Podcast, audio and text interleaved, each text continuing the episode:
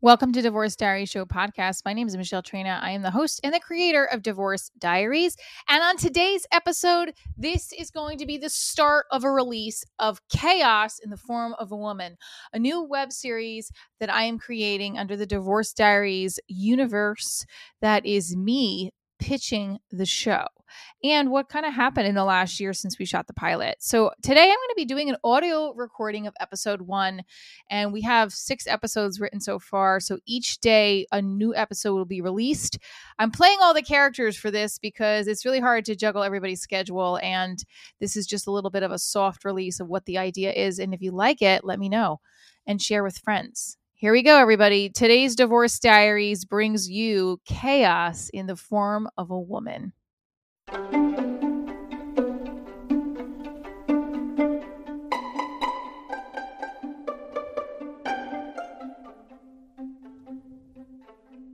All right, so let's get started. This is chaos in the form of a woman. Last year, I raised money and shot a pilot I wrote for Divorce Diaries. I also, at the same time, met a producer who I really connected with, not just professionally, but personally. Flashback begins.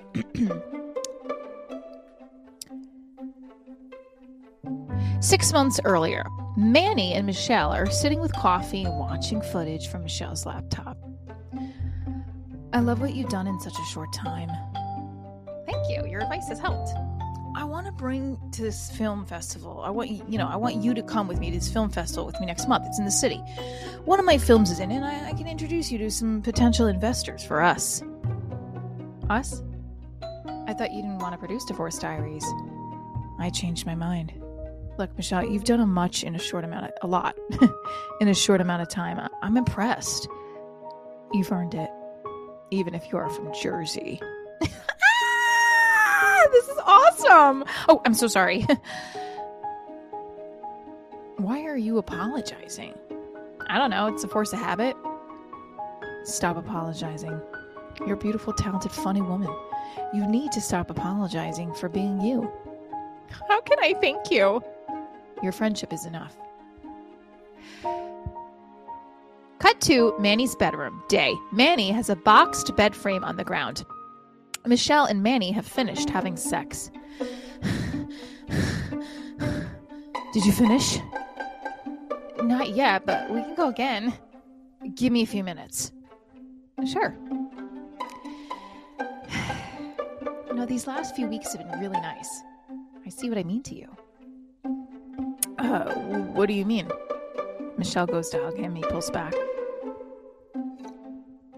Well, the time we've been spending together, it's been really nice. Manny becomes uncomfortable. Uh, look, I'm not trying to generate an intimate relationship with you. We just had sex. I really value our friendship. I don't want to be just friends. I want more. Michelle, stop putting me in a box. Cut to a camera wide shot to his bed frame that looks like a box. Manny gets up and starts putting on his pants. I'm not sure what you mean.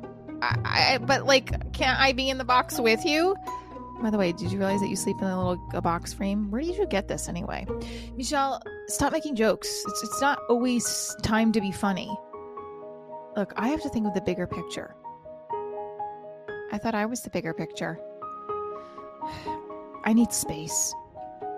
Cut to interior Michelle's apartment the next day.